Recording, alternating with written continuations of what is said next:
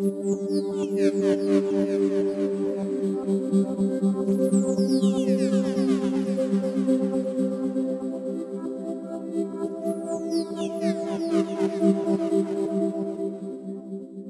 back, dear listeners, to the final installment of Grey Matters. It has been a long journey from our original question Are we alone? We began this series because Jason and I love watching all the same programs on travel, discovery, and history channels. We've seen all the different YouTube and TikTok videos about strange phenomena in the sky. We both are intrigued by what or who is out there. Yet, after decades of eyewitness reports to strange phenomena like Greg Feynman encountered with cattle mutilations that had no solid earthly explanation. After speaking with Greg, who by all definition had a close encounter of the second kind, why is that not enough evidence that we are either being visited and or that we have never been alone out here? We decided to go straight to the source after we spoke with Greg and contacted Dr. Seth Shostak. And Dr. Shostak is the chief astronomer at SETI. Who better would know if UFOs and alien encounters are real? Is it all in our imagination? We were so privileged to ask one of the top scientists in the field of UFO research. SETI, after all, stands for the Search for Extraterrestrial Intelligence. Their whole mission is to find that signal. Finally, I was able to ask point blank Do you believe we are alone?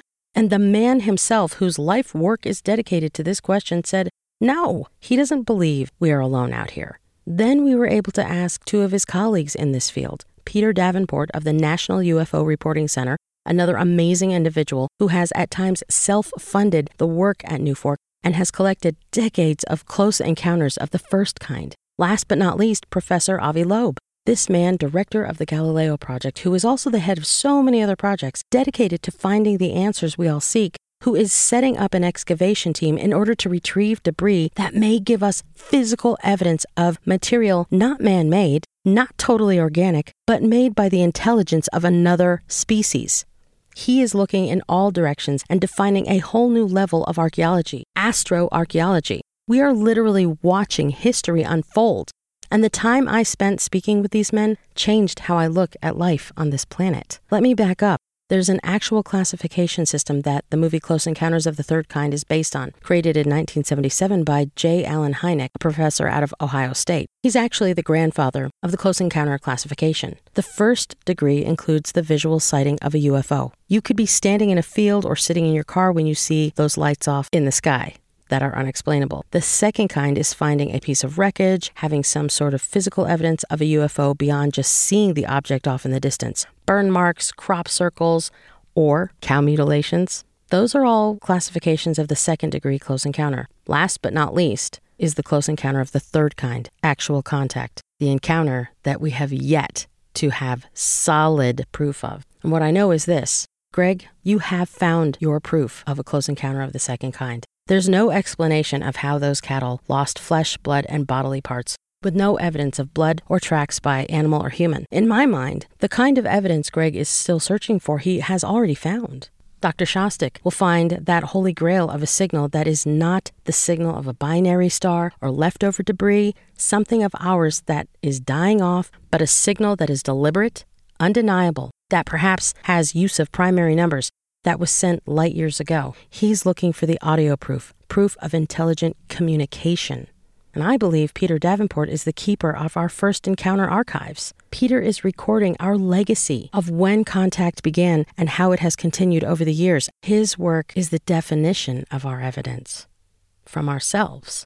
And Professor Avi Loeb will show the world the hard evidence left behind from our cosmic neighbors.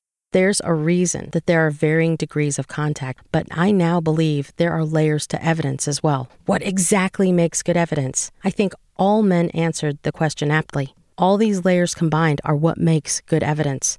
This is not something that is one dimensional. Neither is the evidence that is telling us, driving us as a species to search for the truth. Why should we need science to be the end all be all? Someone said at a conference that science can be trusted, but why? Why should we trust what scientists have to say? The answer came back. Because if you take away the evidence of any given truth that we have, like how a plant grows, wipe out all the research about it. The answers still remain the same. Through the observation is how the life of plants came to be understood. Well, those same observations, regardless of who is doing it, would occur, would still occur What I think all of this comes down to is summed up very well in a quote from the 2018 movie UFO. There are three questions of man Is there a God? What happens when we die? And are we alone in the universe? If anyone answered any one of these questions, it would change everything. After speaking to the most brilliant minds on our planet today, I would bet money that the last question will be the first question to finally be answered in our lifetime. And that wraps it up for me on Grey Matters. Thank you for listening.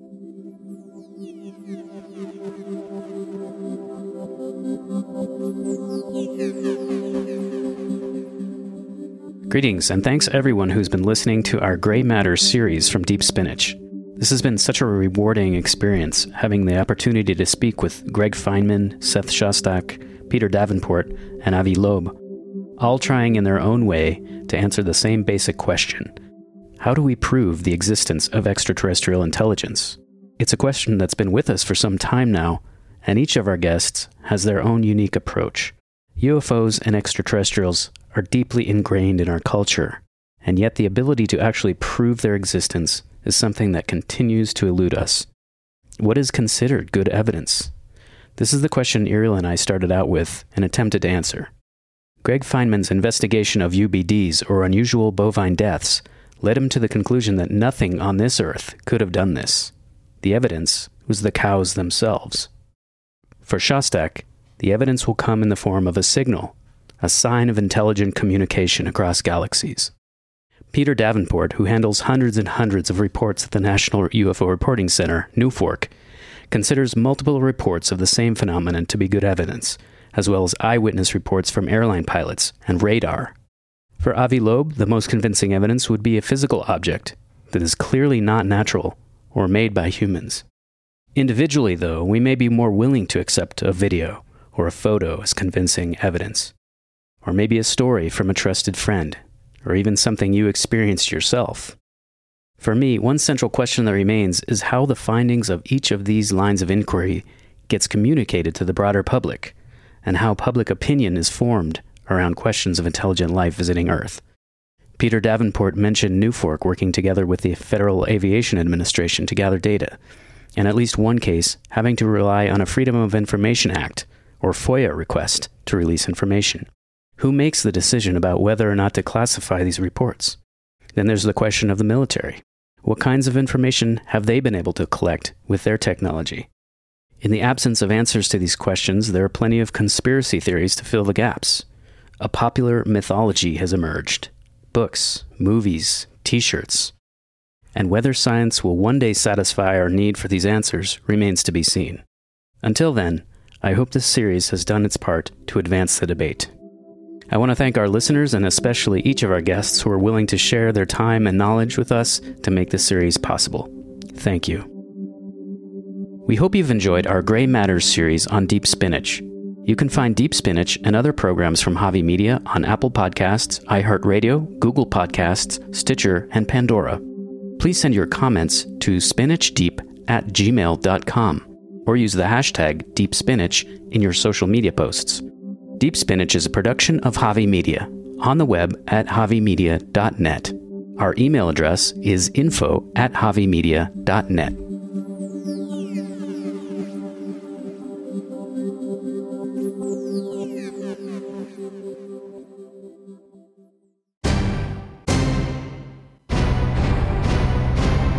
Javi Media.